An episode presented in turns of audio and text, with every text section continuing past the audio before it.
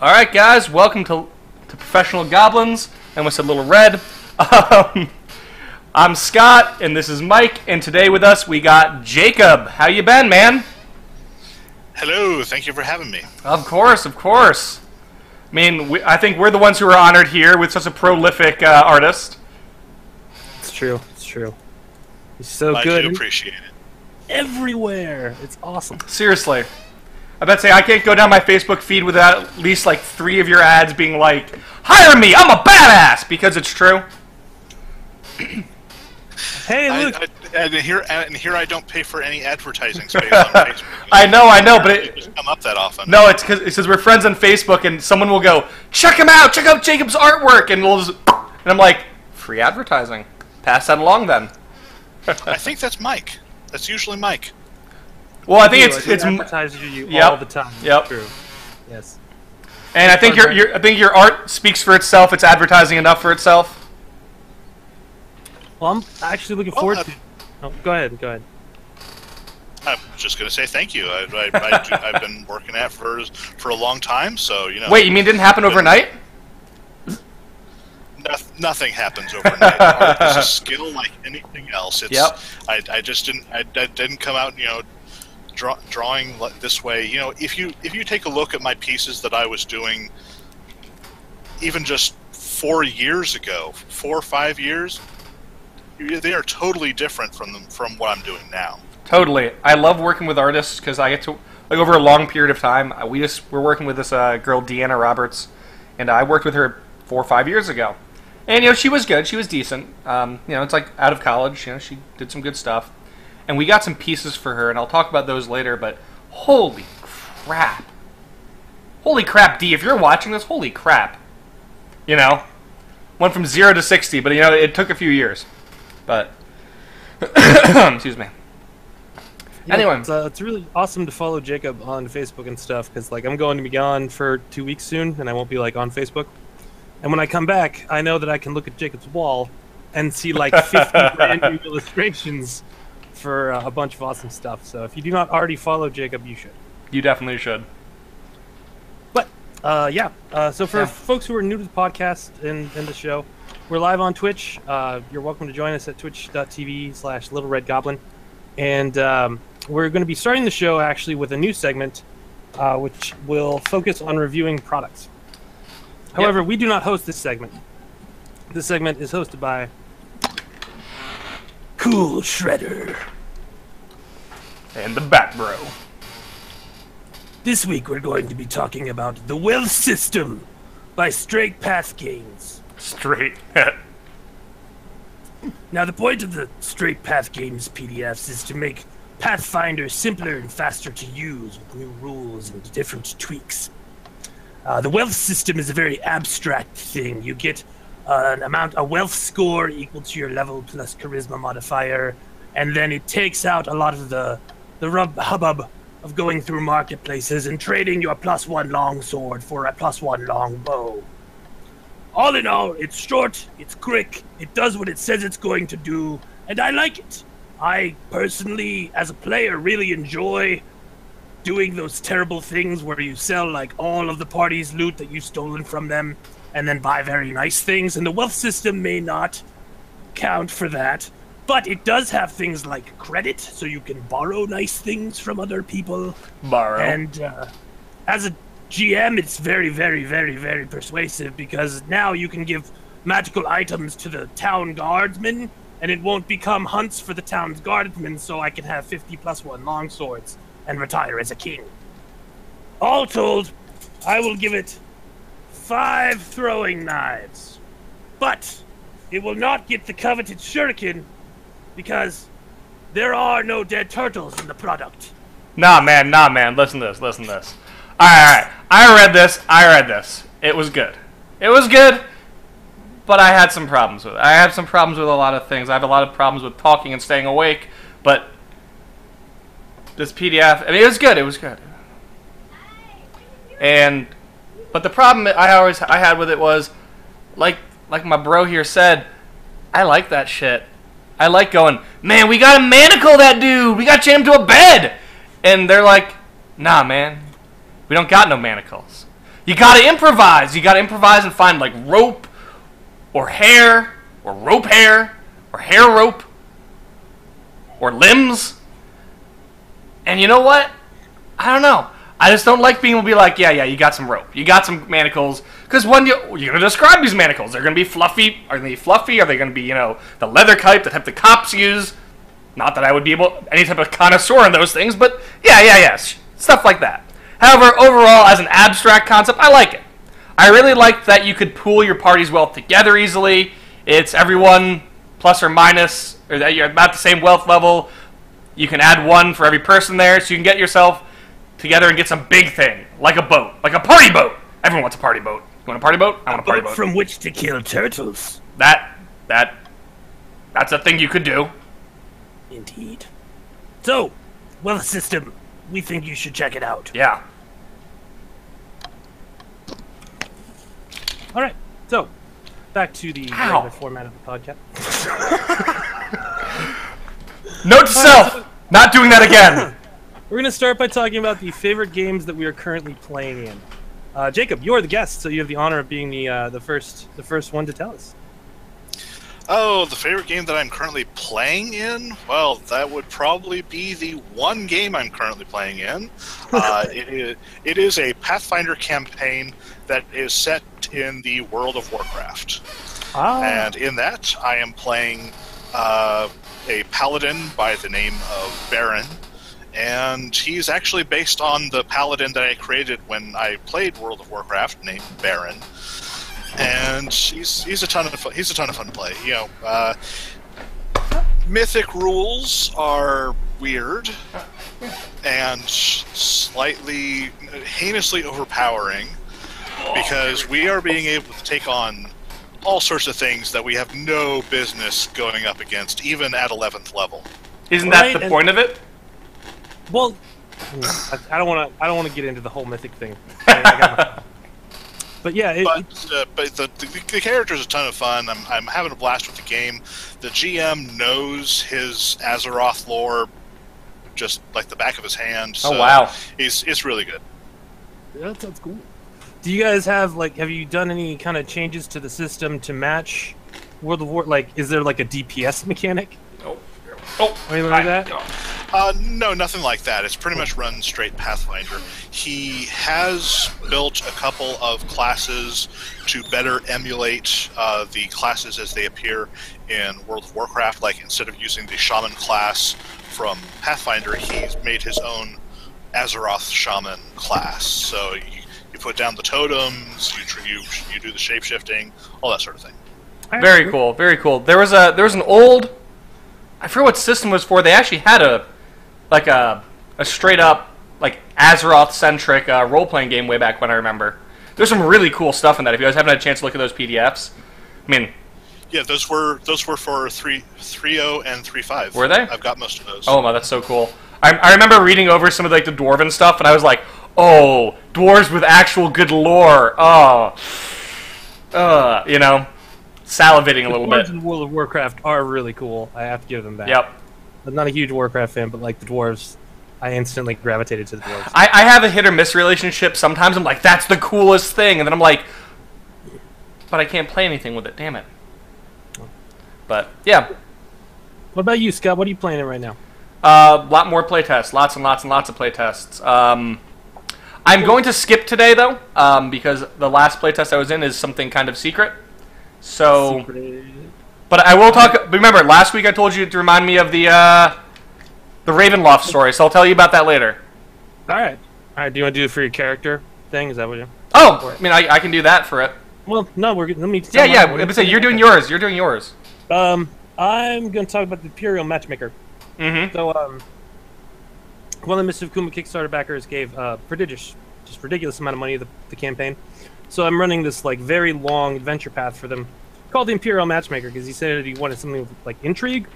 So the Emperor has arranged uh, ten different marriages between twenty nobles in the four clans of the Battle of Broken Spears that have like been ancestral nemesis. And there's uh, I don't want to say how many Bengoshi, but there's more than this many Bengoshi involved trying to get the players to kill one of the brides or groomsmen, and also trying to get other people to kill the brides or groomsmen. Nice. So we're on session 12 now, and we finally got into the first day of, of the freaking weddings. It's taken me 12 sessions to get through that part. I mean, they're having fun, so that's the that's the whole point. But it's just like, God, I Sure, thought, I thought we'd be here like six games ago. Sure. Um, Good boy.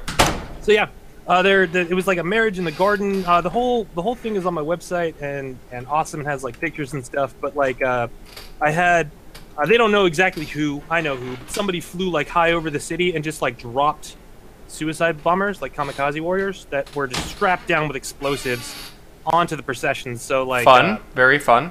it was, yeah. They were just like shooting dudes out of the air, and the samurai, uh, who unfortunately was sick, so like I didn't want them to. I wanted to start because we had been on a hiatus for like six weeks, Yeah. and like I, I, I think I played Steve's character correctly because she like was jumping around, slashing at dudes in the air, and then at one point, two guys were close enough that she could affect uh, one if she managed to cause the one dude to explode. She triggered the other dude before like, Nice. Nice. 30 people died. So she did her like cut herself and disembowelment spell to Nice. kill the dude. Chain reaction. Oh, it was it was fantastic. yeah, it was it was like uh I don't know, it's you're always like really worried when you're running one of those like climactic games where you're you're reaching like a, a peak in the, the plot and there's like great trepidation, but uh it worked out. I'm, I'm glad you got that payoff there because like, the sometimes you don't always get that. Like this is her first D and D game, so like this is Even first, better. like, big crazy, Oh, crazy boss fight kind of thing. Get, get some cool stuff in there. she had a great time, so I felt like I was like particularly good about it. You know, whenever you get to get to give a, a rookie one of those like seminal experiences. That that's quite a rewarding Right, so experience as GM. Ravenloft story. Okay, so Ravenloft story. Ravenloft story. Okay, this, this I reminded myself of this like four times. I think I blacked this out for a while. So anyway, Ravenloft story. So back in college, I played in a Ravenloft game. I wasn't GMing. I was a a ranger who went Knight of the Raven. Knight of the Raven is a hilarious class. You can um. The first level ability is speak with the ravens. What does it do? It's fucking useless. But it, you can speak with ravens. So the princess who was giving me lip, I turned my celestial raven, was like, ah, ah! and would have the uh, raven cock back to me, and uh, she just thought I was crazy the entire game until I saved her life. Um, but I did it intentionally. Anyway, so Ravenloft story. If you guys don't know what Castle Ravenloft is, you're going to a castle to destroy a vampire named Strahd. Now, Strahd is a badass, especially if you're under level, and every room is a new nightmare. So in this party, we have myself, who is a ranger at the time, I think, with a pet wolf, a cleric of sorts. I don't remember what he was. It's three five way back when, and he had um, he he was a punchy cleric for some reason. I forget why, but he was a punchy cleric. Um, then we had a a dude who kept dying. Like every fucking game, his character would die, and he was currently rolled as a sorcerer. And he was with our group, and we're like, all right, whatever. and we had a warlock. Okay, and the warlock had been with us. So basically, it's us three had been alive the entire time with a rotating cast of sorcerers. Um, then we had this new player who came in, who was a friend of the GM, and he had a um, barbarian with a bunch of war dogs, and he had some like tortured backstory about how Strahd killed his wife or something like that. And uh, we're sitting there looking at this thing. It was something that made us have evil, bad emotions, and he ran up the stairs because of them and left the party. Okay, whatever. Warlock grabs the evil thing, decides to drop it off the edge of the castle. He can fly. What does he carry? Runs over, goes down the hall. Well, we're all sitting here, and the GM goes, All right, Barbarian, roll a will save. Why? These Cheshire Cat grins and eyes open up when you open that door. And he goes, Okay. And he rolls it and he goes, All right, you don't know what happened. Takes him aside, tells him over there, comes back. The player's like, Oh, God, fuck. So, apparently he had been like suggestioned or dominated, I forget what, to believe that we were totally in league with Strahd and we're totally fucking with him. Of course. Of course. And um, so he comes fl- in a flying rage down the stairs, like literal rage, and we have the warlock or the sorcerer go, "Hey, buddy, I don't have a word to talk with. I want to talk to you about it." And the guy just flying leaps, just kills one shot's full HP to zero. The sorcerer. and this guy comes flying down the fucking stairs, and um, him and his dogs, because he didn't just buy fucking normal dogs for like a few GP, he bought like 25 GP war dogs or something. And I think we're like third or fourth level, so these are like not a huge challenge, but a screaming barbarian totally is. And now the war the warlock is off doing his own thing, so it's me and the cleric, and we're like, all right, fuck this up. So we have a legit, like, super intense battle with this dude. And at the end, we're like, all right, all right, all right. He's dead. The dogs are dead. Well, actually, he's unconscious. He'll be fine. We'll toss him in the in the armoire, the big like closet. Put him over there. And the warlock comes back. Sees the sorcerer just slammed against the wall, blood everywhere, bunch of dogs. We're just in there panting, and he's like, "Well, what happened?" And he's like, "Well, the barbarian turned on us, but don't worry, we subdued him. We think it's magic." And then he looks at the closet we shoved him in, and there's all this blood gushing out. And he's like, What did you do? And the GM goes, I will remind you, his rage has worn off now. So he was like negative like 20 points below and just dead. We had two PCs dead in like literally the span of like in game, like literally a minute. And we're like, All right, sounds good. It's Ravenloft. This is Castle Ravenloft. Fuck us. Let's get out of here. Yep. There, there's It's a like for secret passages where other characters may be hidden. yeah. Is he over here off screen? Look at this guy. He's been off. He's been here the entire time. And the sorcerer's player, man, he was pissed. He like literally rolled that guy up and is just like, "Can we resurrect him?" And I'm like, "Strahd will resurrect him in a few hours." And he's like, "You're an asshole." I'm like, "I know. I I- literally you flipped off the raging barbarian. What did you think was gonna happen?" Anyway, that was a fantastic game. I had a bear at the end of that one when we were fighting Strahd, and we was gonna kill this key NPC. And I'm like, I taught him one extra trick. What was it? Dance. So he did the thriller dance. That was his thing. so he did the thriller dance, and Strahd, nat one, like the guy's like, Jim's like, all right, you know what? You did a fucking awesome job in that. I'm gonna let the, him roll to see if he's distracted by it. Rolls a fucking nat one. Is just like, holy shit, is that a bear doing the thriller dance? Does not kill the person, and we kill him next round. I'm just like, I'm like, Bear did it! Yes! Awesome! you go, Bear! Just t- total total end of, of Guardians of the Galaxy. What Totally. are you doing? I'm distracting you. It's a dance off, bro! Anyway, so yeah, that was the Ravenloft story I, I, I felt I needed to tell. There are so many absurd things with that. I learned that summoning a monkey in that game does not actually mean summoning a giant gorilla who has a great grappling score. It means summoning a man. small lemur into a web golem who is on fire. And my ranger's just going, I killed the monkey! Oh god! I thought it was gonna be a big one! Also, web golems. Fuck those things. Grapple out the ass. Anyway, that was my story. Like a terrible monster. Oh, come here, dog. All right, Jacob. Uh, what's your your favorite character in a game you're in right now? If it is not uh, Baron. Well, it, uh, I'm I'm actually running a superhero game right now, uh, based on an adventure that I am hoping to publish soon. I need like two pieces of art, and then I'm going to send it off to the editors. Oh man. Wait, I wonder if you know any artists. God. The problem is when you're working on your own personal projects, those always have to be set aside for Yep. for paying work. Yeah. So that that's my issue with that, because I've been working on this adventure for a year now. Oh, wow. and I'm only now getting to finish it. So, uh, but yeah, I, I play tested the the adventure called Disaster Day uh, for my for my local group, and they loved it. And uh, for Disaster Day, I created several pre-generated characters, and one of them uh, is a is a speedster named Dart. When I initially wrote Dart up, he was a celebrity superhero. He, you know, I love it. Just, Hi, I'm Dart. Buy this. Buy this soda. Hi, I'm Dart. You know, buy this product. Very, very Blue Beetle. I love not Blue Beetle. Oh my God. Uh, what the fuck? Not Ted Kord. Uh, his buddy. Booster Gold. Sorry. Very Booster Yeah. Gold.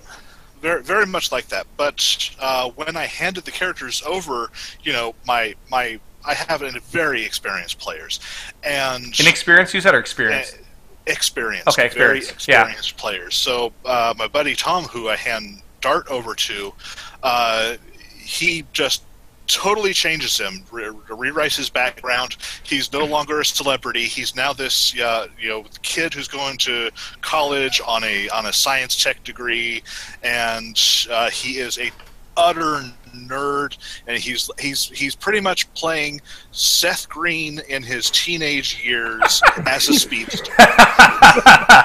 and for mutants and masterminds, when you, get hero points for doing fun things or silly things or heroic things, it's Tom is just getting stacks and stacks. I of love hero it. Points every session. he he he is he is running this character so wonderfully. And you know that that's stuff that comes from running with experienced players. When you have a player who will be like, the Glabrezu asks, "What do you want? What do you wish for? Go to hell." You know what I mean? Like, and just throws that wrench in there intentionally, or just like rewrites a character, or just redoes a class how to fit their concept. I love experienced players like that, man. Uh, speaking of the gazebo, Tom knew the people involved in the gazebo story. in the gazebo story. you know what the funny thing is? Every now and then, when I I, I, to- I tossed one in this game, I had a 12 player game I ran for two and a half years. Fun times. Um, and at one point, they came across uh, a gazebo, and the immediately the new players just like, "Did you say gazebo?" And everyone else just went, "Yes." Everyone like the other 11 players just went, "Yes" immediately. They're like, "Oh, okay. I, I do we need to attack that?" And we're like, "Yes, we need to attack the gazebo." How about you, Mike? What do you got? Well, I wanted to mention that like uh, on on corporate superheroes, the first time I incorpor like I, I like I saw somebody write one was I think it was one of Jason Tondro's characters. I think it was one of his from Crucible City, and he was just perfect. It was perfect, like way better than Captain Amazing from Mystery Men. Like I would have I would have followed that hero on fucking Twitter. Like it was always on point. And I just I just want to throw that one out there. Um, so let's Jason Tondro is great. Yes, everything Jason does is great. Yeah, he and he's like an actual like professor of comics. Like his name, Doctor Comics, is not just like a joke. It kind of is. I, I, I, I love that. I love that you can be nowadays a doctor of comics. Oh my god. Well, yeah, you Yeah. know, I think his thesis was on the the round table of King Arthur and how that imagery has been like diffused throughout all of superhero media. Yeah. Um, yeah, he's brilliant. He's great. Jason, hundred percent. Uh, he's not, he's got a well. We'll talk about We'll talk about Kickstarters later. Kickstarter later, yeah. Um, yeah, my character right now. Uh, I'm playing a game uh, set in the world of Jade, which is like a custom thing that my, my Sunday morning group is about. And my favorite character there is Oh, uh, Sunday morning gaming. God help you. Rigus Murtaugh, or rather Sergeant Rigus Murtaugh. So, uh, like they they they're they're kind of a difficult group to play with. Like I had to sack one of my characters last week because like they didn't like that he was comedic. Um, To be fair, he was very funny, but uh, you can read more about Priest Cletus Longtoe and the Church of Jeebus Crisp on my website. but uh, so this this game, I was just like, okay, what do you guys want me to play? And they're like, you can play the, the, the sergeant and just be like serious a serious cop. And I was like, okay, sure. Can I play, you know, Murtaugh from Lethal Weapon? And they were all like, okay, sure. So it's like a medieval game, but I'm Sergeant Murtaugh, and like most of the time, it's just me like screaming at the party for you know disobeying orders or destroying property or like intimidating witnesses and you know. So lawful, lawful is what your Oh, alignment is. so lawful, stupid. It's lawful, stupid. He's lawful, stupid. Although he's also lazy and he's about to retire. Like that's the joke. Like he, his retirement keeps getting pushed back because of this or that reason. Yeah, and I just I just greatly enjoy playing him and I like having temperamental outbursts, which I'll only go on the temporal out, outburst for like about thirty seconds or so, and then I'll be like, and it continues for like five or six minutes. yep, yep. Sometimes the Yeah. set dressing like that is a bit uh, is what you need to do. You're like, you're like, you're like. Instead, like we, I've had a game where it's like we had a, uh, a bunch of people who are, you know, not like young or new, but like they, they probably would not appreciate me swearing profusely for five minutes. Um, not, I mean, not that that ever happens, except in that one vampire game, man. with Murtaugh. um, so the uh, so it literally is just like so my character starts spewing the most vile stuff you've ever heard. The type of things that make grown men cover their ears and scream. Such profanities that even you know Infernal doesn't have. And go on to, with that for like five minutes, and they're just like, "What did he say?" At the end of it, you know, And you're like, you're like, you don't want me to write that down, man. Use your imaginations. It's always better. Yeah, their imagination's always better than what I what I'm gonna come up with. It's true. All right. Uh, next topic of discussion: uh, favorite project that we are working on that is ours. That's something that we are working on. Jacob, what are you working on right now? Uh, do you want to talk about that, that adventure that you've been spending a year writing? Uh, sure. Uh, yeah, it, it's uh, Disaster What are the Day. two- I was gonna say, what are the two illustrations you have to do yet? Like, Uh, I have to do the introductory comic, which is just one page, Mhm. and then I need to draw a uh, evil suit of uh, mecha armor that's supposed to be, you know, kind kind of uh, homage to Ironmonger. Nice, nice. big, ugly, massive. Yeah, big, Brute, big, I love it. Big, uh, big, ugly, bristling with weapons. You know, mecha suit.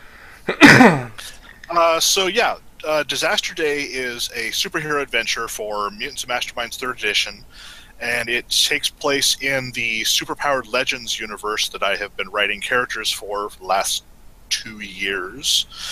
And uh, How many characters are you up to, by the way?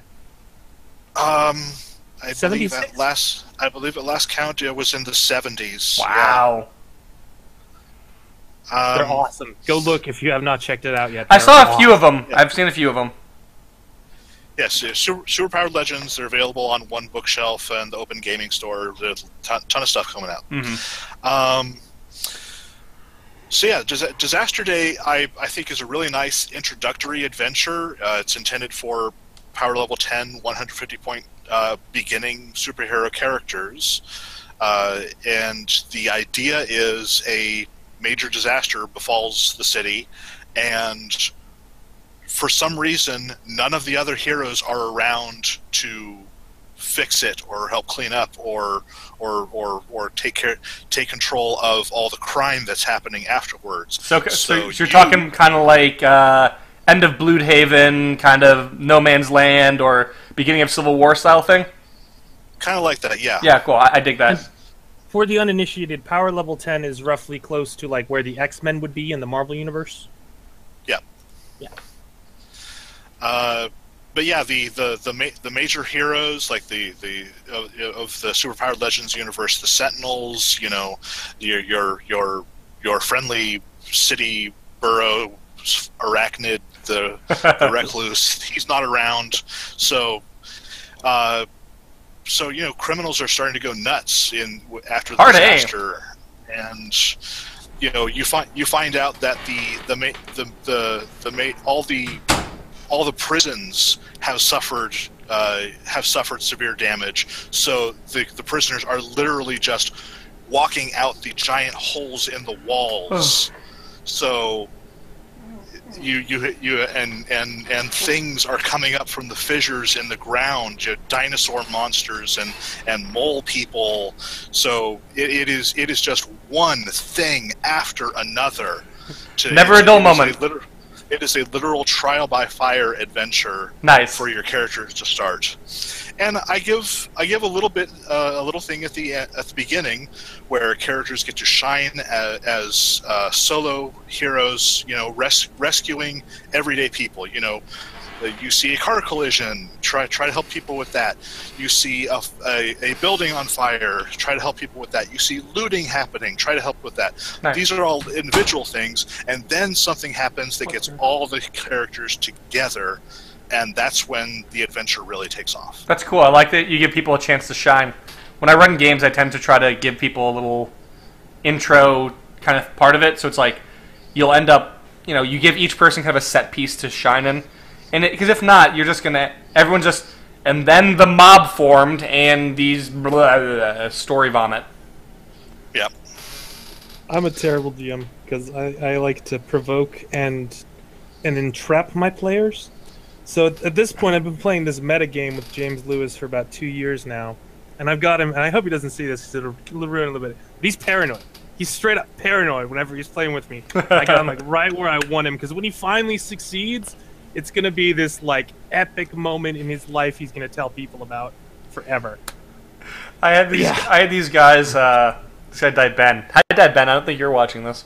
Anyway, died Ben uh, was he's one of those real like min max like I know the system. I know the meta. Let's do this thing type of thing characters.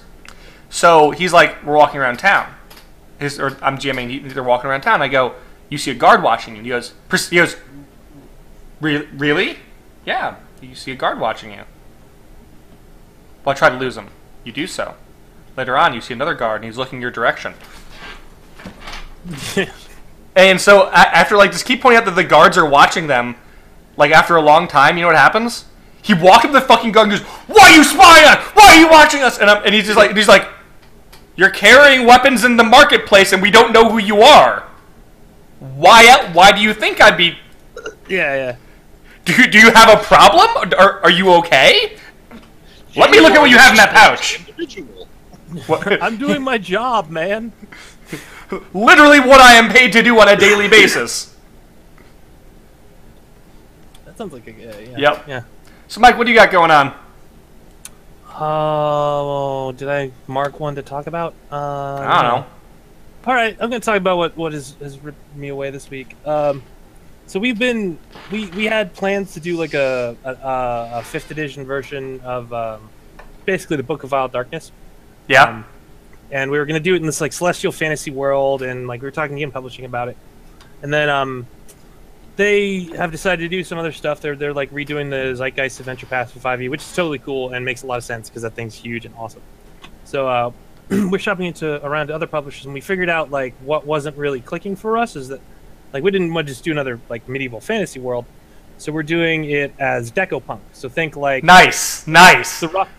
Oh wait, wait. I know exactly The what you're talking about. With, like magic and no Nazis, or Sky Captain in the World Tomorrow with elves and dwarves.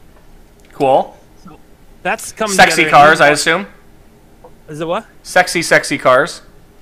Uh, yes, sexy cars, uh, deco architecture everywhere, and like the the idea is that the good guys have won. These celestial heroes, these nine like epic twentieth level characters have rid the world of evil and like cut a deal with the good gods that have given them this access to an energy that we're still not sure what to call. It's called good energy.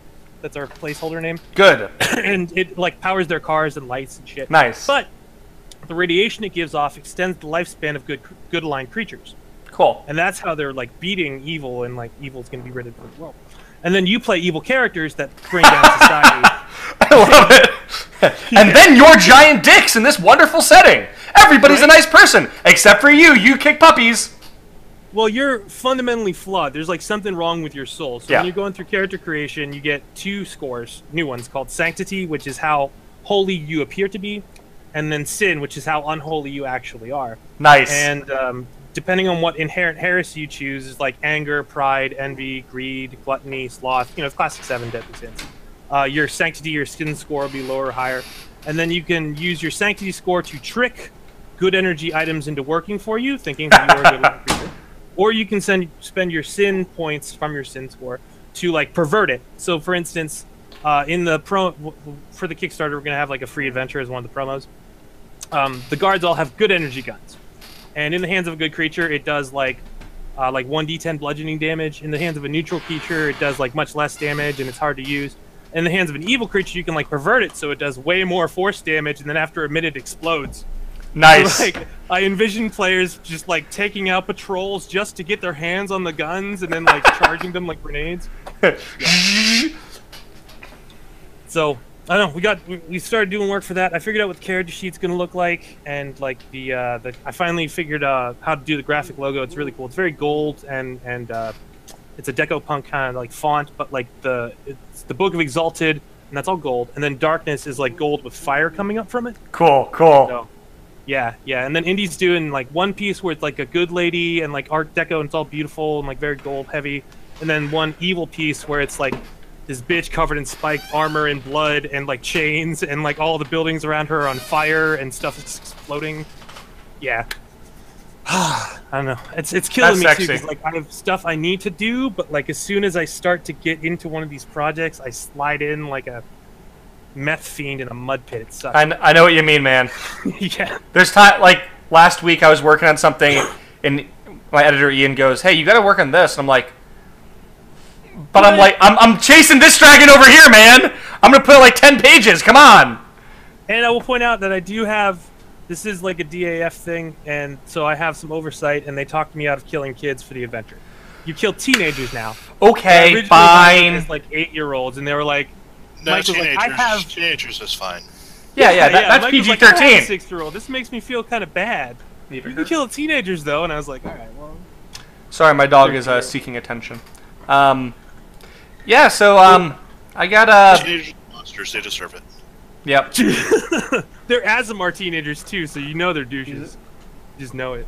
All right, so I got a few things on my plate. Um, I haven't talked about Free Wars ever, have I? I'll skip that. No, I don't think so. Um, I guess I'll talk about Free Wars. Um, so we're doing an expansion for it, so I'll talk about that. But so way back, you know, like how um, fan. What is it? Not Fantasy Flight. You know how everyone's getting butthurt about uh, people make reproducing 40k miniatures on like 3D printing Uh, sites. Yeah, I mean, like that's a that's a huge problem for them. Yeah. That's their whole. That's why Um, they're extending their IP to all kinds of different others. Oh yeah, yeah, yeah. So I didn't like that. I was like, yeah, I get that that's their IP and it totally is. But then they started going to like stuff on we can only use this. You have to be this percent bought, this percent made, and it's like let people play the fucking game, man. So we came up with a system called Free Wars. Free Wars is a super simple, actually free, public domain, or actually Creative Commons, so effectively, um, war game system. And we put out one called uh, uh, a sample game called Pioneer for it. The system doesn't make much sense unless you have Pioneer. So, but um, I started getting into a lot of uh, Japanese historical his- like combat stuff, um, and so we're gonna put out something for that. I already got some really bizarre things coming up. Um, the idea is that each setting for the game takes the really simple core rules and like twists it sort of and does something completely different. Like uh, one of the one of my designers right now is working on a single player version for it, so everyone kind of plays like a D and D party instead of a normal war game setup. So the idea is it's supposed to be super simple and modular. You can just like that's that's the Nintendo. Here's the game being plugged in. Yeah. So I get to play with ninjas and Ronin, and I'm sure you're familiar with those things in some fashion, Mike. And not that you've ever looked up any of that. Um, but yeah, we're, we're gonna have a lot of fun with some historical Japanese stuff. Uh, normally, you start off with a big squad size, and you can add auxiliaries. This one, you start off your your base units are all one samurai or one other leadership unit, and then you have the auxiliary and like Ashigaru and stuff. I don't know. It's, it's pretty cool. So you so you, you have one like focus, and it grows out from there. Um, but this week, let's see, we're all we're putting out. Um, actually, tomorrow we're putting out um, Stray Spells because Highlander as the epitome of the personification of spells, but they can Highlander each other. So Okay. with lots of Oh, with yeah, I a, remember with a racial class Yeah, too yeah, called the. Stray King. Um, that's the so one with what you're saying is to play this game, you're going to have to invest in the Rising Sun Kickstarter. We're talking about that later. We're talking about that later. Um, Yes, no, what I was no, no. You don't have to, but I will plug that shit all day. It looks like a lot of fun. Plus, it's cool mini or not. I love cool mini or not. I think all the minis are cool. and I just keep pressing like. That, that's how you do that site, right? And I look at the stuff I've painted, and I'm like, don't look at this. Yeah, I don't. I, I, I have never even tried to paint a mini. I just don't have the patience. I, I've painted entire armies, but they look like shit.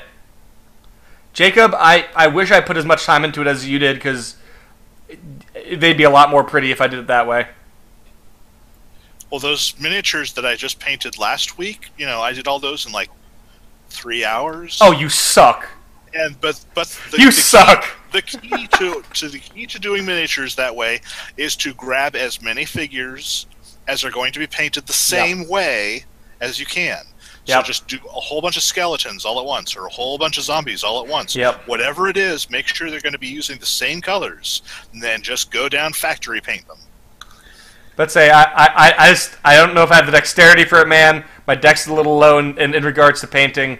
Um, I, I have trim I have the brushes that are trimmed down to like two freaking like hairs. I'm like, but I haven't had a chance to paint in like God, like at least two years, and I'm way out of practice on it. and My shit never looked good anyway. Oh, I got a cool mini Well- though.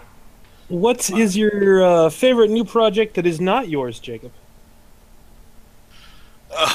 okay, um, that is not mine. Well, today, Rite Publishing just released a new product uh, for their "In the Company of" series, Yeah. Son of a which bitch, is- picked what I was gonna pick. You son which is an expanded version of the gelatinous cube, God damn it, where you can play a gelatinous cube. now, uh, I know several people who would be like, "What the hell?" And I know a whole bunch of people who are like, "Yes, I want to play that." Or, you, And that you know would the be first Mike. you, you know the first thing that- that comes to my mind is those unfortunately super pornographic like ooze girls or whatever.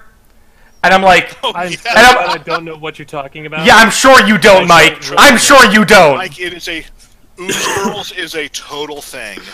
And Uh, so we read this thing called Resimar once, which are basically they're ooze girls, but I did I was like, I don't want to make it. It's not. I promise.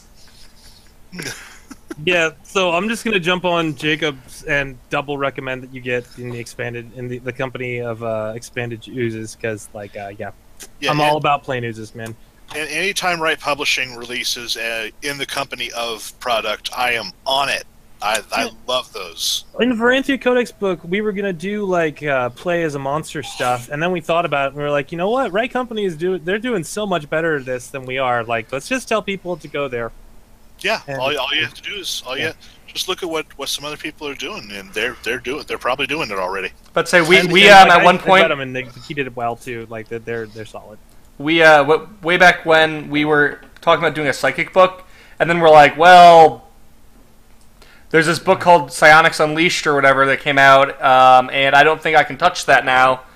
So we started citing their stuff. We actually have some of the, we actually cited some of their stuff. Uh, we had that hy- half-breed and hybrids book, and we actually I, had a I uh, put their uh, compatibility logo on some of my stuff whenever Yep. I'm using it. Forever Dark has it, and uh, Codex has it. Yeah. uh, our half-breeds and hybrid books has that too. Yeah. All right. Well, what's your uh, favorite project that's not yours, Scott? Since Um, I'll talk about that in the Kickstarter. How's that? Okay. All right. That was a really easy section to get through. All right. All right. All right. Uh, okay. Oh, now we're getting to news. Pathfinder news. There's Jesus. a lot Alright, yeah, news. so you have the document up, I do not. So uh, I do, I do. Okay, so first off, the OBS Starfinder and- cover has been revealed. And it is sexy. It is pretty nice. Can you do a, a screen share of it, Scott? Not right now, not with all the stuff that's running. Okay. I was actually you pretty go. surprised that they that for this pretty Hey. much the first time they're releasing a major book There we go. that doesn't have a Wayne Reynolds cover on it. There we Yeah, go. Yeah, well, I mean, I, that makes a lot of sense if you're, if you're, oh god, what's her name? I sat and had dinner with her. There we go. Uh, Sonia, their art director lady. I'm sure she was like, we're doing two different lines. We probably shouldn't be using the same cover artist for both lines if we want them to, like, be differentiated in the market. Yeah, that that, that certainly makes sense. Yeah. But like I got You that want- uh, you image to have up. different styles. Definitely, definitely. And I, I, I love how you have like everything from you know our the, the craziness on the bottom to the more like traditional on the left, and then just the complete like sci-fi on the right. You know what I mean? That, it shows that, it shows red it- dude on the bottom is Yep, just he's 100%. amazing. Um, I, and you can see all the stuff. It, it basically just spells out what this is in a nutshell on the cover. You know, see lots of melee weapons. You see lots of absurd stuff. You see ships in the backgrounds. Ships, yeah. No, it's a solid cover. It's It is. I like it. I like the tiger and that's like with the third, the third basically Starfinder cover they've released now, right? Because there's the Something one like teaser, and then I know there was another one that we thought was going to be the cover, I think, and then this this is like the actual cover. The actual I actual think, this, cover. I think this is only the second one. The the other one they showed was supposed to be for an adventure they're going to be released on uh, oh, the Free free RPG, Day. That's the one with the goblins on it, right? Yeah, the one with goblins on it. No, there's another one. There's Damn, another guys, I'm one. getting some I, I might be thinking of the here. teaser one. Before they had anything, people were just like, "Is this the Starfinder cover?" But like, there was definitely another one that wasn't the one that is the cover now and does not have goblins on. it. That just makes it worse, though. It's true. Everyone loves space goblins. Uh, let me see other other Paizo news. Let's stick to Paizo news for now. Uh, there's been more Starfinder art reveals for uh, starships and for races. Go Mhm. check out enworld.com and uh, they'll you'll see some shots. I think they were taken at GAMA. Mhm. Uh, they're on a projector screen, so I assume they were taken at GAMA. Uh, Yeah, we showed that last week, I think. The ship did we? one. Yeah, the ship one. Okay, all right. Uh, did we talk about the Book of the Damned last week? I remember. Let's talk about it and then see what happens. By the way, does anyone have Okay. chat up? I don't. I do not. I do. I do. Okay, cool. Uh, the Book of the Damned was announced by Paizo. It's all of their previously printed Daemon, Demon, Yep. and Devil lore, plus like 100 pages of new stuff, and I'm sure will be awesome. Uh, it might be one that I have to pick up because I do like to use very powerful demon devils frequently. Yeah, this is going to make my coloring book obsolete. Oh, I Or think your or coloring book can go beyond Pathfinder. let's say or you could synergize, man. You know what you got to be doing with that coloring book? You got to get yourself like 50 copies and then just go around to like weird stores. you know what I'm saying? Like like roadside sell touristy stuff and like other weird like The head I shop go to down the street. shops too. Like just weird places that are out of the way where you would get knickknacks and stuff and I bet you will get those those shopkeepers to pick them up. I, I live in the middle of the Bible Belt, man. The no, Even better, yes. No shops around here are going to buy the Nine Hells adult coloring book. So you're saying you want? So you're saying you want to drop it off at like the general store? Make sure you are well seen. There are cult and esoterra stores out there. I know it. I know it. I'm not saying it's a huge market. I'm just saying that's what I would be doing. Yeah. Um, How to get lynched in three easy steps. Oh, he's not gonna get lynched. Uh, the Trail Seeker Patreon has hit its 100th article. Jesus, Uh, man. Seekers- yeah, it's a lot. It's a lot. I have not written, unlike E Insider, I have not written like 20% of their articles. I did write the 100th article, though. It's really cool. Oh, cool. cool. It's called The Fugitive Scholar. Um, it started off a, a Facebook comment. Because, like, Owen said As something most about, things like, do. writing stuff that, like, you know, he never gets to finish. And I just had this thing sitting on my phone where I was, like, bored at a bar and wrote, like, about a scholar at a bar that had just beaten everyone unconscious and was covered in blood when somebody walked in and was like, I'm a scholar. So that's how the adventure opens. Uh, it's it's cool. Nice. Check them out. Uh, if you like Patreons, Trail Seeker is definitely a good one to follow. All the EN World Patreons pretty pretty. solid. Yep, pretty solid. Uh, Jacob Scott, you got any other Paizo Pathfinder Starfinder news? No, you covered most of the stuff I was I I I've been looking at. Can I just say I really I uh, still like that rat. Besides the art reveal, they had the miniatures reveal recently. Yeah, I missed that. I've, I forgot about the miniatures. Yeah, tell us about the miniatures, Jacob. Uh, unfortunately, I have forgot. I have forgotten who's going to be who's releasing those. They are not doing WizKids Yeah, I remember this. uh, because Wi- WizKids is doing the is doing the Pathfinder line, but they're going with a completely different company for the Starfinder line. And not only are they doing the heroes and monsters and all that, but they're also doing starships for the Starship Company. Oh, that's cool. And so yeah, uh, we got we got to see some. We got to see That's why some we didn't remember. It's Ninja Division are the people doing the miniatures. Oh yeah, yeah, yeah. Yes. That's that would They, be why. they're Ninja Division, who are a part of Cool Mini or Not. Hey, Uh, I think we're getting closer to that thing, Jacob. Let's just keep edging it that way. But yeah, Ninja Division, I love I love their figures. They have they have some really cool games, and they are, they are very miniature intensive, and they're one of the they're one of the few groups that uh, that I personally love because they do chibi figures. It's pretty much them and Impact Miniatures, big chibi figures. And if you want if you want little kid friendly miniatures, then uh, then you want to go to those two companies. Uh, but yeah, they, they look great for, for Starfinder. I'm, I'm looking forward to it. And those those ships, uh, you get some get some interesting looking ships there. Definitely cool. Definitely cool. All right. Um. ba- ba- ba- ba- ba. All right. Uh, there's been a lot more going on with D and D 5e this last week. I Yep. would say. Uh, just knock this one out. Godman Goodman Games is uh, reprinting old D and D modules. Yep, into that that was pretty conversion. cool. Um, they've been looking for writers and editors and stuff for a while, so I imagine that they've already got like a little backlog, and that should be a pretty steady supply. Um, WotC teased uh, Planescape with this like Planescape website. Um, Beamdog, I think today, Yeah, announced that they're releasing. I think they are releasing. I think it's out. An enhanced edition of uh, the Planescape video game, a la Baldur's Gate. Torment. Yeah, Planescape Torment. They're releasing that. Planescape Torment. Yeah. Uh, I wish I liked the that that game format more, but the way that they had you control in six parts just sucked and drove me insane and up the wall. Oh god. And I want to play them too because like everyone's like, oh man, Icewind Dale's so cool and like Minsc and Boo, but like I get I get after like 20 minutes I just get frustrated playing the game. But everybody likes Planescape. hmm Except for you. Yeah, yeah. I mean, like, it's just just the the the, the user interface drives me nuts. I just couldn't deal with it. Um, Gale Force Nine is printing translations of D and D 5e into other languages, although not Yep. in Brazil. Yep, there's that Uh, whole spat about it, man. Yeah, Back and you forth.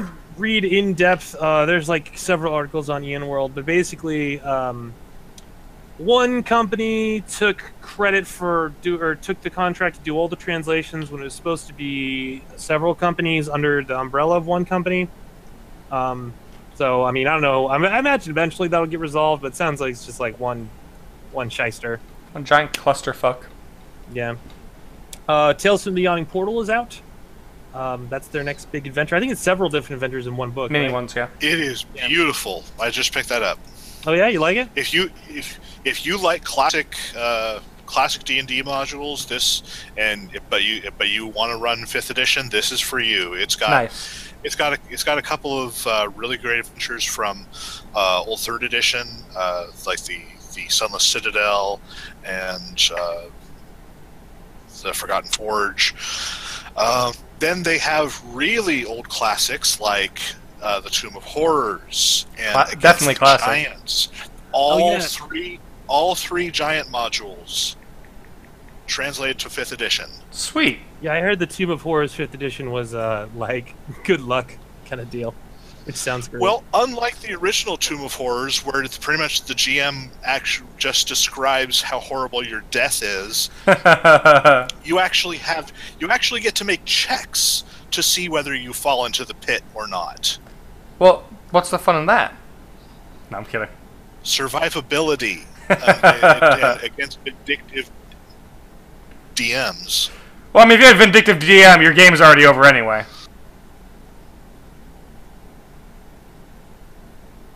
Pretty much, yeah. But yeah, in general, Tales from the Yawning Portal is excellent, and especially with uh, what Goodman Games is about is about to release. Yep. I think I think we're going to see a lot of really good classic nostalgia coming back. I'm, I'm D and D milking nostalgia brand? Never, never. Ah, member berries. But yeah, I, I got I gotta say, good Goodman Games starting out with you know the the Keep on the Borderlands, just yep. mwah, everyone's favorite module. I think this is Chris Co- Cox being smart and like seeing that okay, well a lot of the reasons the 5e is doing so well is it's nostalgic.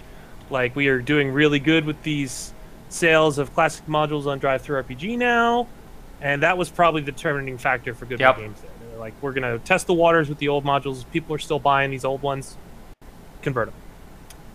But uh, yeah, no, that's that's cool. That's cool. Uh, last thing Unearthed Arcana this week, there's a trio of subclasses.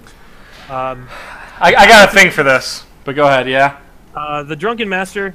there's a way cooler one that was popular on Reddit this week, and I linked to it on my uh, on my blog. It'll post this Friday. It's way cooler than the one that they offer. I do not like the Drunken Master in the uh, Unearthed Arcana supplement. Uh, Oath of Redemption seems like a throwback to Okay. various paths in the Book of Exalted Deeds, and I do like that. Okay. He, here's what I don't like about that, though. Okay. I was reading that text and I went, "Oh, Redeemer." So like, these are ones who started out evil and are kind of crawling back along that path. Ah, Like- I just I would just wash that away. I'd just be like, no, I'm the holy guy. That's what I've been doing the whole time. I know, but I'm like, I read that and I started reading the text. I'm like, that would have been a much cooler way of doing this. Come on, have fun with this. Let us be evil and then come back and have pathos in our characters. Oh my god. Anyway, um, I don't know. The drunken master, like you said, was pretty. Had less to do with like drunken master and more had to do with eccentric fighter dude. Um, I know. I, I could see what they were doing. I- It's I didn't like how they implemented it. And and getting extra attacks and stuff. But like, yeah, it, the, there's it's just it doesn't feel cool. Honestly, I'd say I, I, I think functional. I, I think as per that um that third party Pathfinder cla base class list that I maintain, Yeah. I, I literally ha- our company is published like three times more than anyone else's. Man, I'll tell you right now. I know like ten ways I would have done that differently. There's like ten things I would have been like, all right, so hear me out here. Now you can do this cool thing where you're flat-footed and maybe you get higher AC or like you get improvised bullshit and you like tr- treat them as being proficient with them. You know what I mean? Like there's so much things I would have done that I'm like missed opportunity with that. Oh, it hurt. It hurt, man. I know. I know. And like the D and D three five Drunken Master was really cool. It was fun, You yeah. drank to get your ki points. And you could breathe fire and stuff. It was like I played three or four Drunken Masters, I think it was. And yeah, this one just falls flat for me. That's not about it. Uh, and then the last thing is the Monster Slayer, uh, which seems Yeah. cool. Uh, that's not how I was doing studying mechanics, but works Yeah. fine. And uh, this is what I've been talking about with all this my bitching about Unearthed Arcana. There's a little sidebar about how it functions with the extra attack with the Unearthed Arcana Yeah. Ranger, as opposed Yeah. to the regular Ranger.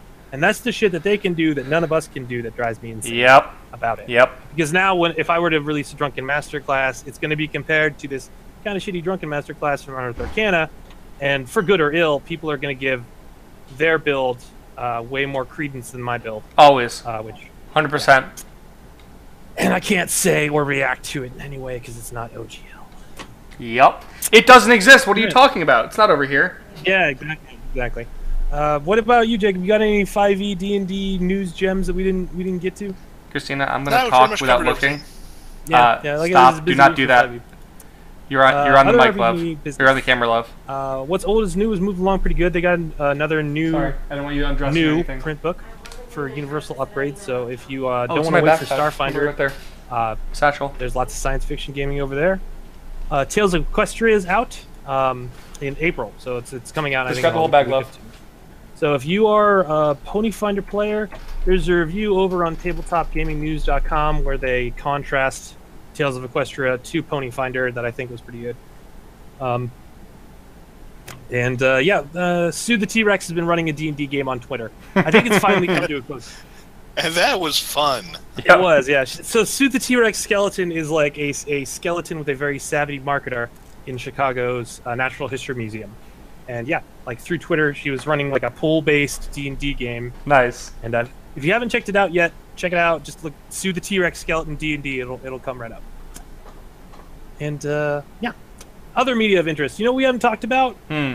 uh, Iron Fist.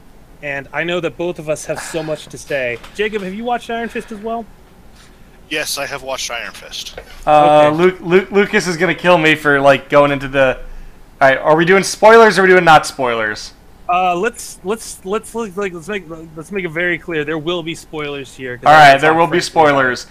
Oh And my I will god! also give you a little rundown. I'm a huge Iron Fist fan, man. Like I've got uh, more than half of the original Power Man Iron Fist comic line. Oh, I thought you were gonna rip off your shirt and be like, "Look, behold!" Behold the dragon! no, although I have thought about it.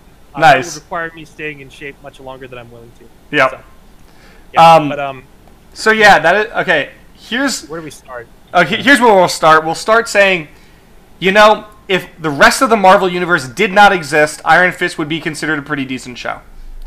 But we have this re- we have this higher this high bar to live up to, and let's say, I I don't I didn't enjoy it as much as I wanted to, but I still I still enjoyed watching it. I mean, I didn't I wasn't like no, let me pull my head away from it. No, I was just like, you know, it it's what it is. Um, they screwed the pooch.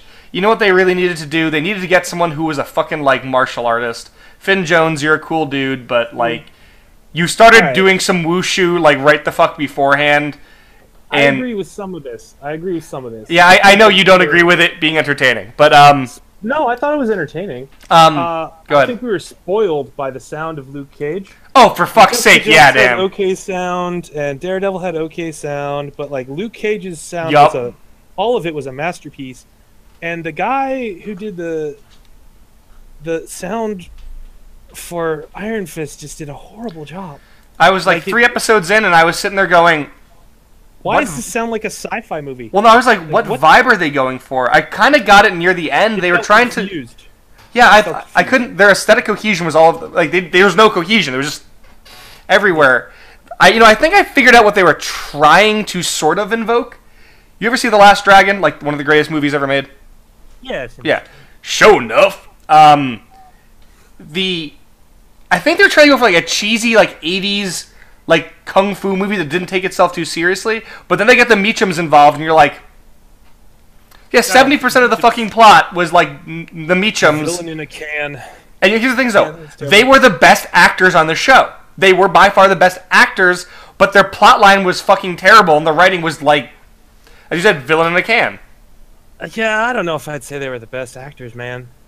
Like the I would have to say Colleen. I would have to say Yeah, Colleen Colleen Wing. good. yeah, Colleen. And uh, and and um, Rosario Dawson. oh yeah. Okay, Rosario- Rosario Dawson does not. Cla- Claire does not count because she's good in everything. She, Can she, she's the band aid that's covering this all up. Let's just screw all these other Here's things. something- Night nurse. Here is something that I'm afraid they're going to do. What? I am afraid they are going to Coulson her. Oh In yeah. that, they, in that she's the wraparound character for all these characters, and when the defenders happen, they're going to kill her, and that is going to piss me off. Uh, She, I don't know she's some of the. She's the most fun part of like the Netflix series, and that's that's saying something with Luke Cage and Jessica Jones in the mix, and Charlie Cox somewhere doing Co- Charlie Cox things. Charlie Cox, by the way, as um, is always the least interesting actor in his own show, um, and I think that's funny because like I find myself watching like Foggy Nelson way more than I care about like I'm like, oh yeah, Daredevil beat someone up. Let's go see what Foggy's doing because he's much That's he's kind much of what. That's kind of what Matt Murdock is like. Matt Murdock is a good lawyer and he's very smart, but he's not like actually a charismatic guy at any point. Like, No, I- I totally get that. been like, okay, yeah, obviously Matt Murdock has a charisma of 19. He never comes off that way. He comes off as like, I have a charisma of 11, but an intelligence of 21, and also, bam. yeah.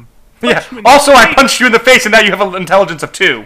Yes, Um, exactly. The, thi- the thing is, Matt Murdock is, is a terrible character and a terrible lawyer. He only takes cases of people he knows are innocent because he can listen, he can hear their heartbeat to tell whether they're lying or not, and he uses his his su- his mm-hmm. superpowers to tell whether people on the stand are lying or not. You know, he he he doesn't use facts. Oh. but those Yeah, aren't it's important. This is this is the U.S. legal system. Who uses Kind of- facts? I want to say on, on the Coulson thing that narratively that that is that is a valid fear, but from like the production standpoint, I don't think the guy who plays Lieutenant Coulson has ever had the kind of pull that Rosario Dawson has. No. Um. And if her agent heard an inkling of her character being killed off in, in like the MCU, he would lose his shit and take it and like a whole PR firm would turn on Yep. turn on Netflix. Except you are Done. forgetting that Hollywood is way more sexist than that. That's true. That's that's and she's a minority, so I mean the best. Uh, Kirk, sorry, my dog is asking me to throw this wonderful bone for him a hundred times. Um, Christina, can you grab his bone, please? Call the dog. But yeah, man, like Yeah. I, I hadn't even thought of that that because like the, the chance of like somebody like firing, I can't even imagine firing Rosario Dawson. Like I just can't like the the, the thought of it. Like Oh, she, she's she's way too high quality an actress to do that. yeah, yeah, that that is too. my fear. Uh, Like I said, that's just my fear. I'm I'm I'm uh, with the with the quality of writing of the Netflix shows. I'm really hoping they don't go that route. But that is my fear that they are going to go that. All right, so I, I got a thing. I got a thing that really bothers me. So I'm like an aficionado of all this shit. Um, I actually am one of the few people who still really enjoys Agents of Shield. Um, everyone's always like, "Oh, it's losing its edge." I'm like, "Yeah, it lost its edge. It's still more entertaining than most things on TV." What edge? You didn't have an edge?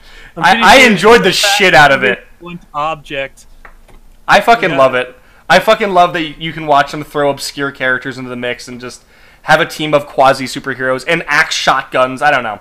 Um, but so here's my here's the thing that's pissed me off.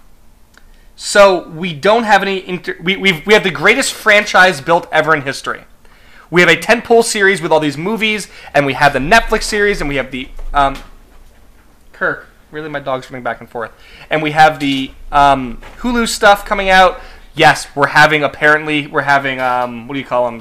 The Runaways, one of my favorite comics of all time. It's gonna be amazing. Yep. Oh, that should be good. Yeah. Oh, also the um, what what the staff of one shows showed up in uh in uh Back, back to topic. yeah. Back to Anyway, topic. so yeah, so sh- anyway, the fact that they're not interacting at all, you know what I mean?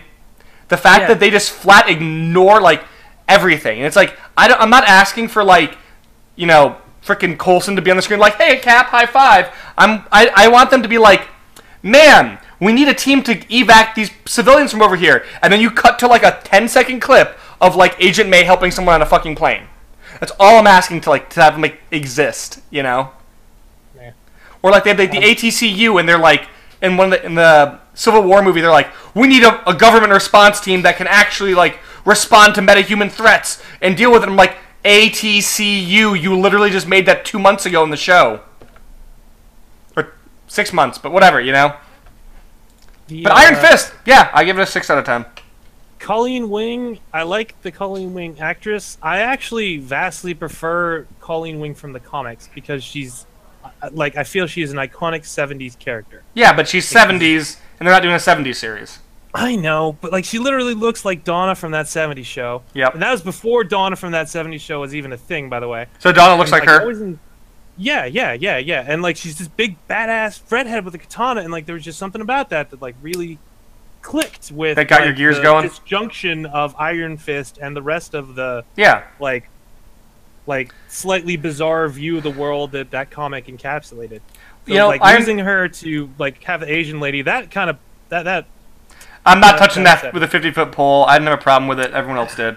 So Iron it- Fist is like, best the- when it's remembering like it's supposed to be a crazy kung fu movie set in like modern day. Like when there's the scene when like Colleen is running with a katana on her back down the street, and Danny's running down the street all like badass, shirt like shirt open, the dragon tattoo, and he's shoeless running down the street. I'm like, I enjoy this. This is what I enjoy. And then, big spoiler at the end, they're like, we don't have a budget for anything more than like two scenes in Kunlun. We better remove Kunlun for a while. And I'm like, when you're doing the crazy monk shit, you're fun. You're really fun. But when you're not, oh my god. Go back to the Meachums. Yeah, let me. let me get on the main actor for a hot second. Yeah, anyway, yeah. What the fuck? Why does he still have a perm? Like why? why? Why? Why eat my hand? It drives me nuts. Like, because that's just such a stupid fucking decision and so easy to fix, and would have fit with like I've never seen Danny Rand with a perm. And this is a comic that came out in the '70s, right? Mm-hmm. Like, so it's it's it, it it's important that he did not have a perm like every fucking other person in the '70s. So Cap had a perm That- for a while. drives me nuts. Oh. Anyway, anyway, anyway, yeah, and then like he felt, I felt like he watched uh, the kung fu show from the '70s, and he was like, "I'm going to be David Carradine," and that just fell flat for a performance. Like it just wasn't fitting in with everything else. If it had been a western, which is what the kung fu show was, it would have played much better. Mhm. But it wasn't a western; it was like a modern action drama set in an urban Okay, area. you know what? You know what? You know what I thought? Okay, as think far from a western as you can get. think think back to um, like the grand tournament they had with the chick, the tarantula chick, and she's actually brother of nine, bride of nine spiders. Why? Why? Why that one? There's so many cool. I know. All the other anyway, weapons so th- think of this, okay? They wanted to pull off like a cheesy '80s, like big, you know, Big Trouble Little Chinatown, whatever Yeah, yeah, thing. yeah, that they, actually played okay. They, they wanted to play that up, but you know what it ended up looking like? That whole thing, I'm like, oh my god, this is a bad '90s action movie. Like, like, Yeah, th- like, think of that meeting like, like the BloodRayne movie or something. You know what I mean? Could have cut that in with the like Ninja, Tur- the the Foot Clan. Yes, exactly. Turtles movies. But it's like it's like it's like that pleather, like underworld, like that, like kind of pleathery black leather. Like everyone Here's fights in a corset and have like feet hanging down for no Yep. reason, and a fence inside of this room again for no reason. Yeah. Anyway, anyway, so All in all, uh, it's it was it was okay. Watch it, but yeah, yeah, I had I think he'll play nice with everyone else. I really hope they don't get a second season for that. Put him as a supporting. because like most of this was set up, and I, I don't. like they're not gonna fucking do anything with it, man. all the other immortal weapons are so much cooler. well, he- here's them. what I hope. I hope they make him a supporting character in Iron Fist. I mean, not Iron. Oh my god, in Luke Cage. I hope they just have fucking oh, heroes for hire and just have him be like the like completely like lol what kind of like naive badass. even instead of a second Luke Cage, it's just like here's Power Man and Iron Fist now. Yeah, I would. Like, I would watch the shit out of that. Sequel for both. All right, I think we've been on Iron Fist for about as long as we've been on everything else. So, uh, Yeah, yeah. So Well, well, if I can just if I can just Yeah, yeah. say something la- Yeah, the sure, last sure, little bit here, Iron Fist was never a good character on his own. Never. yeah, I, I, Mike, I'm gonna agree with him, man. Became- He he comes in with power. only power ca- became a good character when he joined with Luke Cage. I'll say he became much The more actual Iron interesting. Fist comic, the solo, Initially, the solo Iron Fist comic sucked. all right, yeah, It I'll was give a you that. it was a it was your it was your standard martial arts revenge plot, and there and his and his major villain in that was the epitome of clone characters, because he had Oh, all the same powers, all the same skills, the steel the steel serpent, and he, he the same costume, just different colors. It's purple. It's So- purple and black. So Yeah. The, the the Iron Fist Iron Fist was a terrible solo character, and that pretty much rings true with the with the series itself. When he joins up with with uh, Power Man with, with Luke Cage, I would love to see that. Yeah, they were really good foils for one another, and and uh, yeah, like I like I said, I have half the run upstairs. It's amazing. Um, You know that reminds me of the run they did with um, uh, Green Arrow and Green Lantern. Oh yeah, all those are good. Yeah, Every so time they team up, let's say it's once you get like that, like that that proper four, like like that dichotomy, that real good like back and forth. If you can get two good characters together, I don't care if they're shitty characters solo, they become their own things. I mean, like in that one, it was basically conservative and liberal, just like going like the comic. Oh yeah, and there's some superhero shit over here, but like it was interesting. Uh, and I want to add that while initially Iron Fist may not have been able to hold his own very well, lately Iron Fist comic titles have been dope as fuck. Well, that's because he's finally gotten away from the the American Ninja roots that Yeah. he that Well, the kung fu originally exploitation stuff. Like the history of Iron Fist. So there's previous Iron Fist, and he like runs into one of them who has been like a drug addict for fifty fucking years. It's like, Yeah. yeah. Have you guys seen the YouTube video, which is about the defenders meeting each other for the same time? It's this it's this little comedy bit they do, No. and they're talking about their origins. They're like, "Hi, I'm Derek." Oh, yeah, yeah, I have seen that. Powers from Toxic- Hi, I'm Luke Cage, and I think I got my I, I got my powers from uh, this experiment prison, which might have involved some toxic waste. Hi, I'm Jessica Jones. I I think I got my powers from toxic waste too. And yeah, I'm Danny Rand. I'm the Iron Fist. I know kung fu, and I got my powers from when I punched Punch a the dragon. Wait, what? I remember that. It was great. And everyone's just like, but I mean, when you think of it, like, the best part about him is I always thought was like, okay, so everyone else is like a street level hero, you know what I mean? And he's totally set up to be like that street level like hero, like a la Batman, a la like that whole thing. And then you're like, Yeah. oh, by the way, kung fu bullshit. And you're like, you're like, what do you mean? Oh yeah, totally can heal myself. Just let me meditate here for ten minutes. And you're like, really? Yeah, man, don't worry about it. I'm a, I got the chi, I got all this shit. And they're like, yeah. Let me take out my, my Bruce Lee shit here, and they're like, "We have guns, you know." And he's like, "I don't fucking care. Let me just use my magic fist and, you know." And that was half the fun of it, man. All right. Okay, so uh, Kickstarters. Uh, let's. Occult Seven is still going on. Yep. Bloodlines Yep. of Black Magic. It's like uh, I've been saying Buffy the Vampire Slayer for Pathfinder. I still feel like that's not inaccurate to say. Supernatural. They are- yeah. Just six hundred and eight dollars from funding with fifteen days left, so they are. So you lazy bastards, we get close to this mic. You lazy bastards, donate. You cheap assholes. There we go. Uh, don't don't say that to people. That's- Okay. that's- You are all sweet, wonderful people, and I love you. Now go donate. Oh, now you're now you're patronizing them. Don't do that either. uh, but it's neat, and yeah, check them out. Um, I, I feel like there is some kind of free thing somewhere on here. I believe so.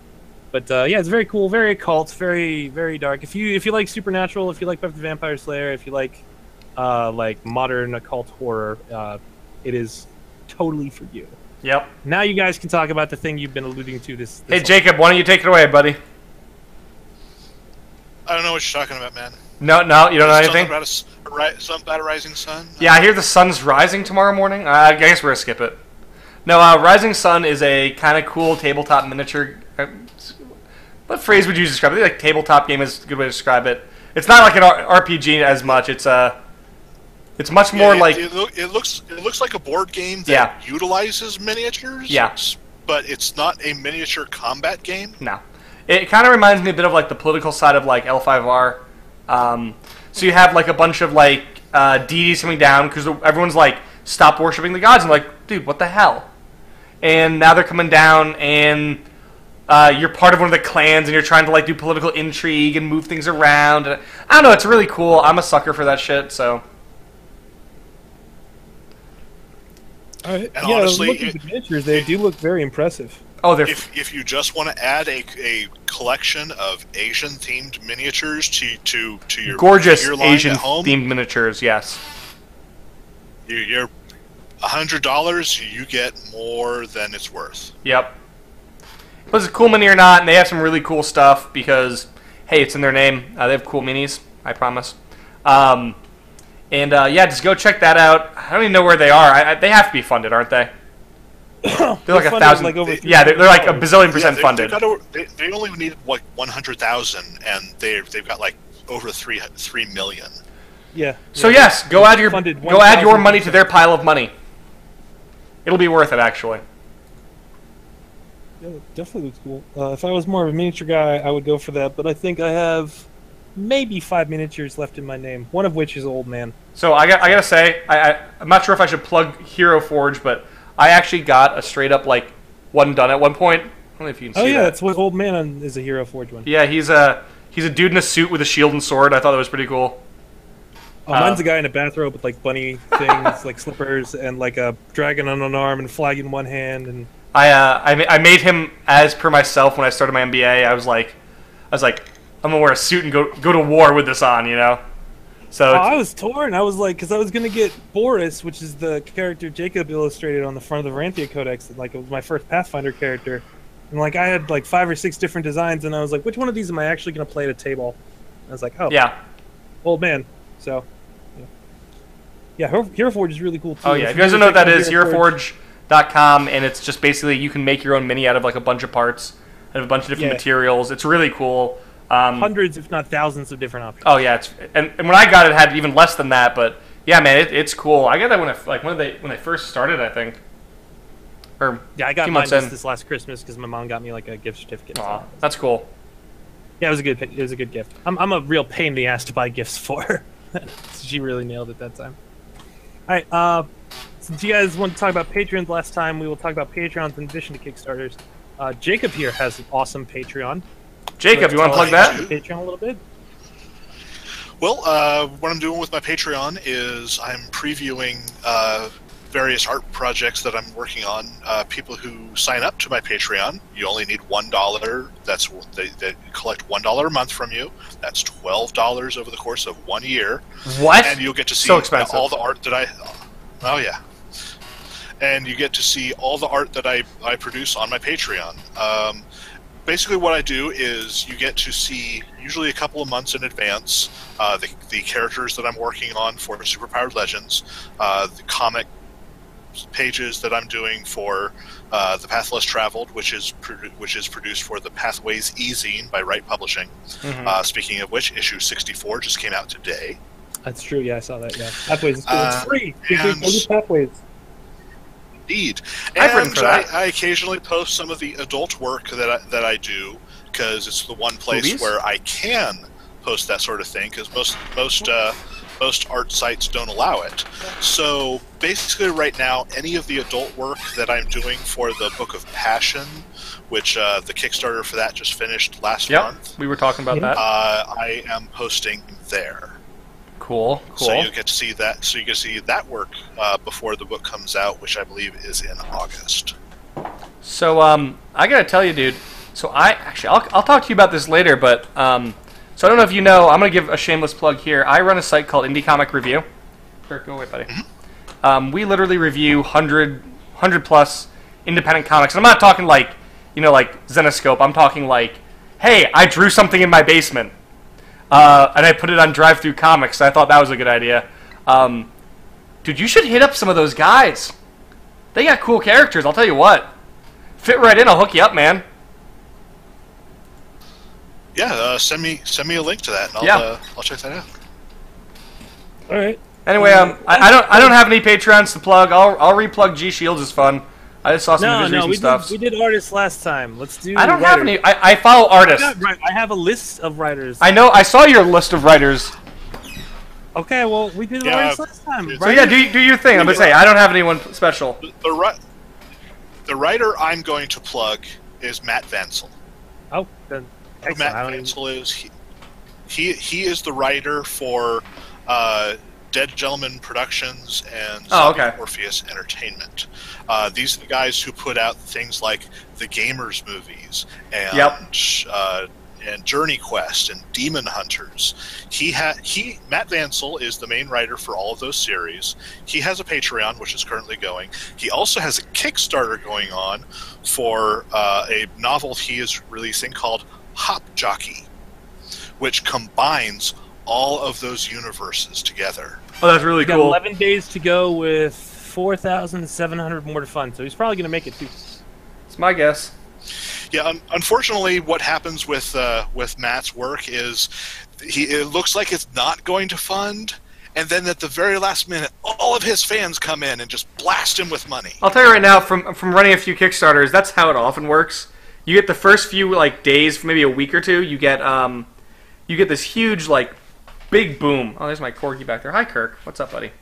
Um, and then in the middle, you actually it goes like boom, it takes off, and then it kind of plateaus for like the middle of it, and then at the and you might even dip a little bit, and you're like, oh my god, I'm not going to fund.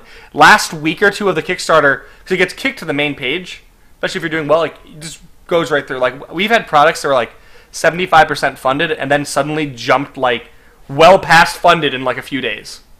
Most people are just seeing if it pans out too. Yeah, all mine end up being these terrible nail, nail biter scenarios until the final day. It drives me nuts. I, rem- I remember talking to you on one of those days. yes, yes, it is. It's and like it's always like that. And every time I'm like, you know what, this time it's not going to be like that, guys. And then like a week passes, and I'm like, guys, it's this. Fucking seriously, guys, come on. But uh, Varanthia was a squeaker. It was Varanthia was a squeaker. Hypercore is the only one where we came in and we coasted. Uh, we had like a couple of days of funded before the end of the game. Let's see. We Everyone uh, else has been- has been- see. Necropunk was uh, an easy. We got we got that a good week or two before it was due. Uh, DTO was funded well. Our last one wasn't as well funded, but that wasn't a, as big of a book. Gonzo too. We we we made it because we had one pa- we had one patron who just was like, "Here's five hundred dollars. I love you. You know who you are."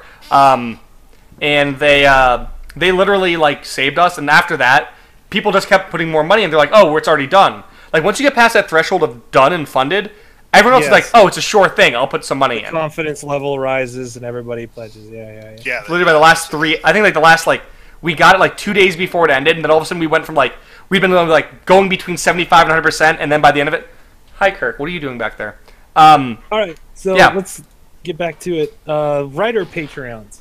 Uh, we all know Clinton J. Boomer. If you do not know Clinton J. Boomer, you probably know him by proxy because he's written many, many, many, many things. if you don't They're know him brilliant. culture yourself Clinton is great. He was my favorite person of 2015, and I think probably 2016 too because he's that cool. So check out Clinton's stuff. He's also got a free Tumblr, which is huge. It's like 80 Yeah. pages of Pathfinder content. Yeah, go, Tumblr- go to go to Tumblr and look up the Boomer Kid, Yep. And you you get to see all his his Pathfinder insane feats. Uh, he's got a thing similar to uh, my. Uh, I'm doing like a Marvel series on my blog. Mhm. He's got something a lot like that too. Uh, he's got a couple builds up there. He's got a Nightcrawler, a Ghost Rider, a couple of other things here, there, but mo- it's mostly feats and player stuff. Um, another good Patreon to talk about is Owen Stephens. yeah dude and, he, and, it, and his mini feats are great his micro feats Oh, Owen's microfeats. Yeah, Owen Yep. releases a ton of free stuff all the time, like all day. Basically, he releases four or five different things that are just like yep free little feats or spells or or this or that. Uh, Owen's great. Uh, Jacob has known Owen for a long time, uh, not longer than me actually. Um, anything you want to say about Owen's awesome Patreon, Jacob? Support it. yeah really do Just if if if even all you have is a dollar to support, support it. He he's a great guy. You're gonna get you're gonna get some amazing uh, game free game material. Well, with a dollar uh, every month, but you're gonna get some awesome game material. You're gonna get some great stories because oh my god, Owen is a storyteller like you can't imagine. And uh, there's an option on here for like 200 bucks a month for like hanging out with him for an hour. Um, I when I started d- game design stuff, I I paid him 100 bucks to have like lunch with us. yep And uh, just that, like, picking his brain for an hour was unbelievably useful for me. Unbelievable. So if you are a professional game designer and you like, you really want to get to know some stuff about the ins and outs industry and like good Oh, yeah. practices, uh, that 200 bucks, you will not regret spending that 200 dollars at all. You'll make it back. And you know what though? There's something to be said about the fact that we did plug. The first thing when you said, "Oh, Patreons," you were like, "Oh yeah, artists like were the first thing that come to mind." Writers need love Writers too, man. also- We really do.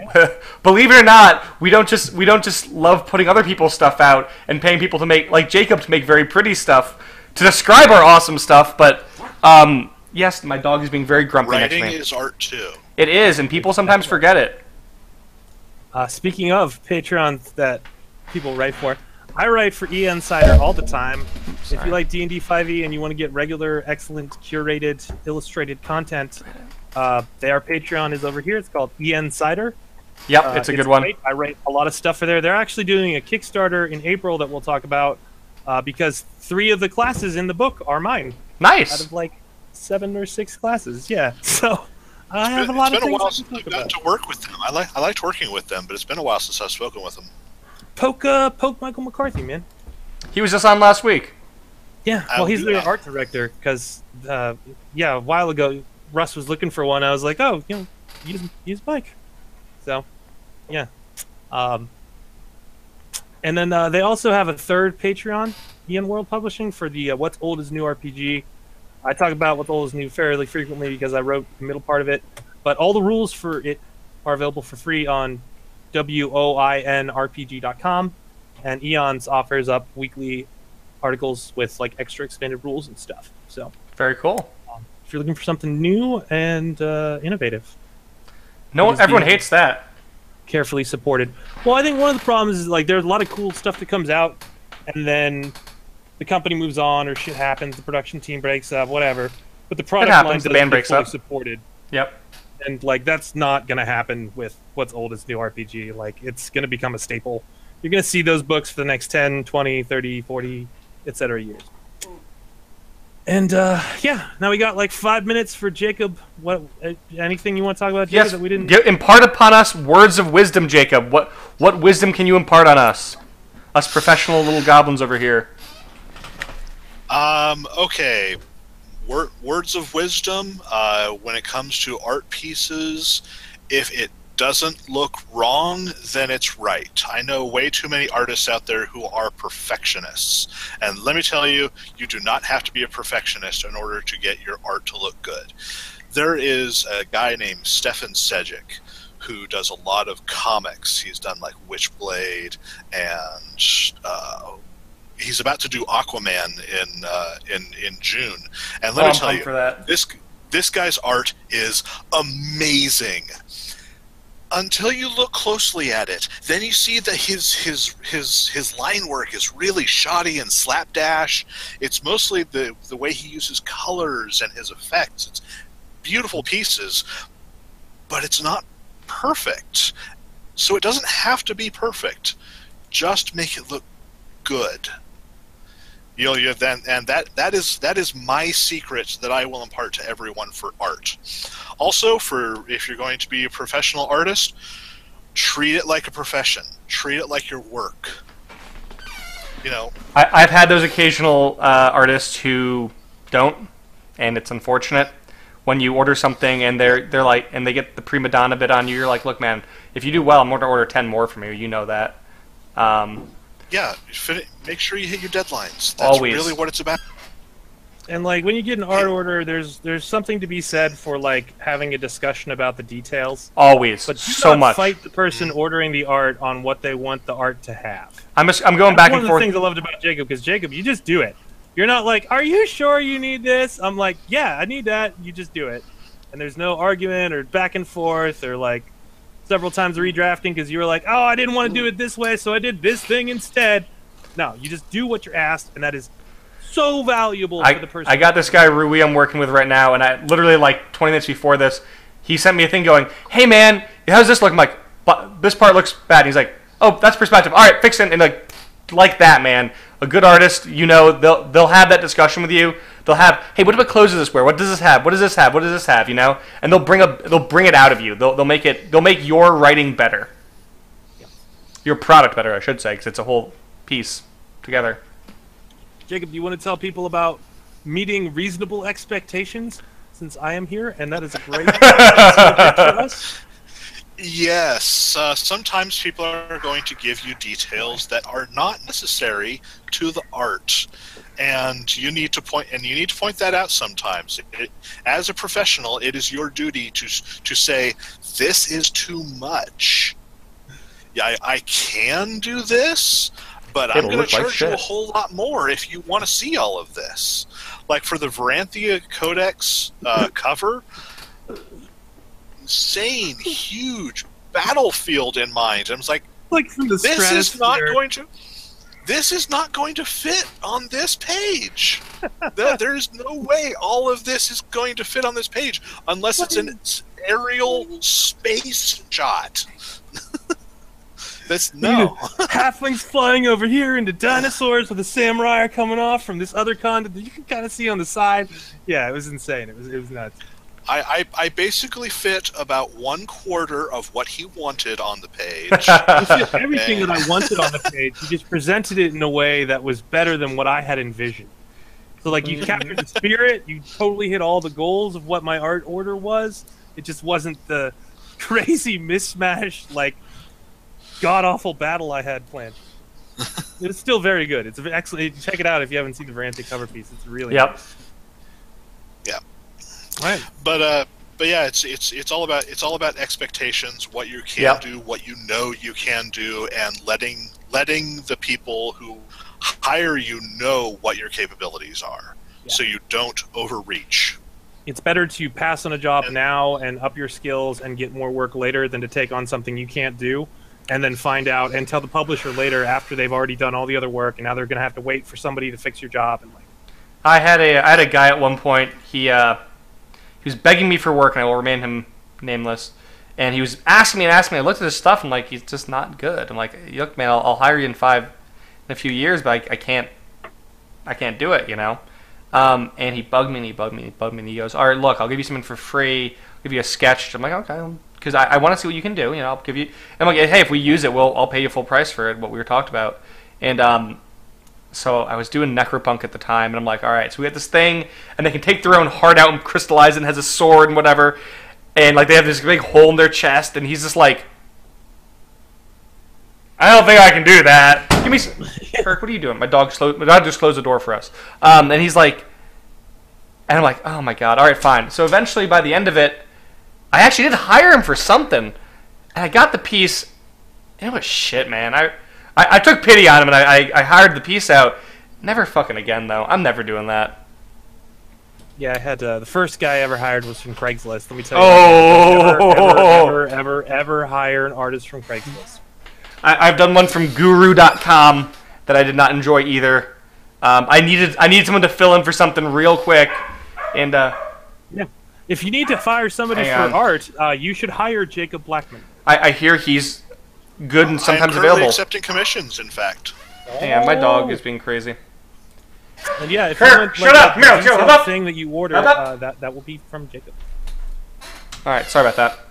All right. Well, I think that will wrap it up for today's episode of Professional Goblins. That Thank sounds coming on, good. Thank you very much for having me i had a lot of fun Yeah, it was Yeah. a blast, man. Yeah. All right, uh, to everybody watching, thank you for for coming out and checking out the show. Um, and we'll be. Oh, oh my God, I forgot. We have a, a giveaway. I Mhm. totally forgot about the giveaway. So, um, Da, da, da. Uh, one lucky viewer will be getting this unique, uh, cannot buy anywhere, uh, dr- like knit drow plushie. I don't know if you can see. In but a cage. knit from yarn. Yeah, it's I a will little not too close to the camera If you want the cage, it will cost you extra because otherwise, like, I can just stuff her in an envelope and it'll cost me like three bucks to ship it to you. Um, so the way this is going to work is you can see there are four secret words here on her cage, and each week we will reveal one secret word. Uh, you email us at um, let's go for missivakuma at gmail.com. Email missivakuma at gmail.com with the secret word. And everybody who submits all four secret words will be put into a lottery, and we'll randomly draw one of them, and I will mail it to you. If you live outside the United States, you will have to pay additional shipping, but as long as you're you're on the, the mainland continental, I'll happily pay the three or four dollars or whatever it is. So, um, you guys want to choose which one of these secret words I go for? That one. Whatever the one is you're on right now. That one. You know the one I'm talking about. The secret word is exalted. Exalted, Exalted, the guys. Secret word. So Also- email exalted to missivakuma at gmail.com and uh, tune in next week for the next secret word. And uh, I was when you when you talk about the secret word, I really wanted that to be like uh, Pee Wee's Playhouse. You said the secret word. Ah! well, I think I was the one that said exalted, so it wouldn't have worked. Yeah, I know, I know. Maybe next episode. okay, do it that way. okay. Let's see. But uh, yeah. Yeah, All right, guys. Enter into our contest and tell your friends and get this cool drow. All right, guys. Um, so this is Professional Goblins. Thanks for joining us this week. Thanks, Jacob. As always, thanks, Mike. Um, anyway, have a wonderful week, guys, and we'll see you next week.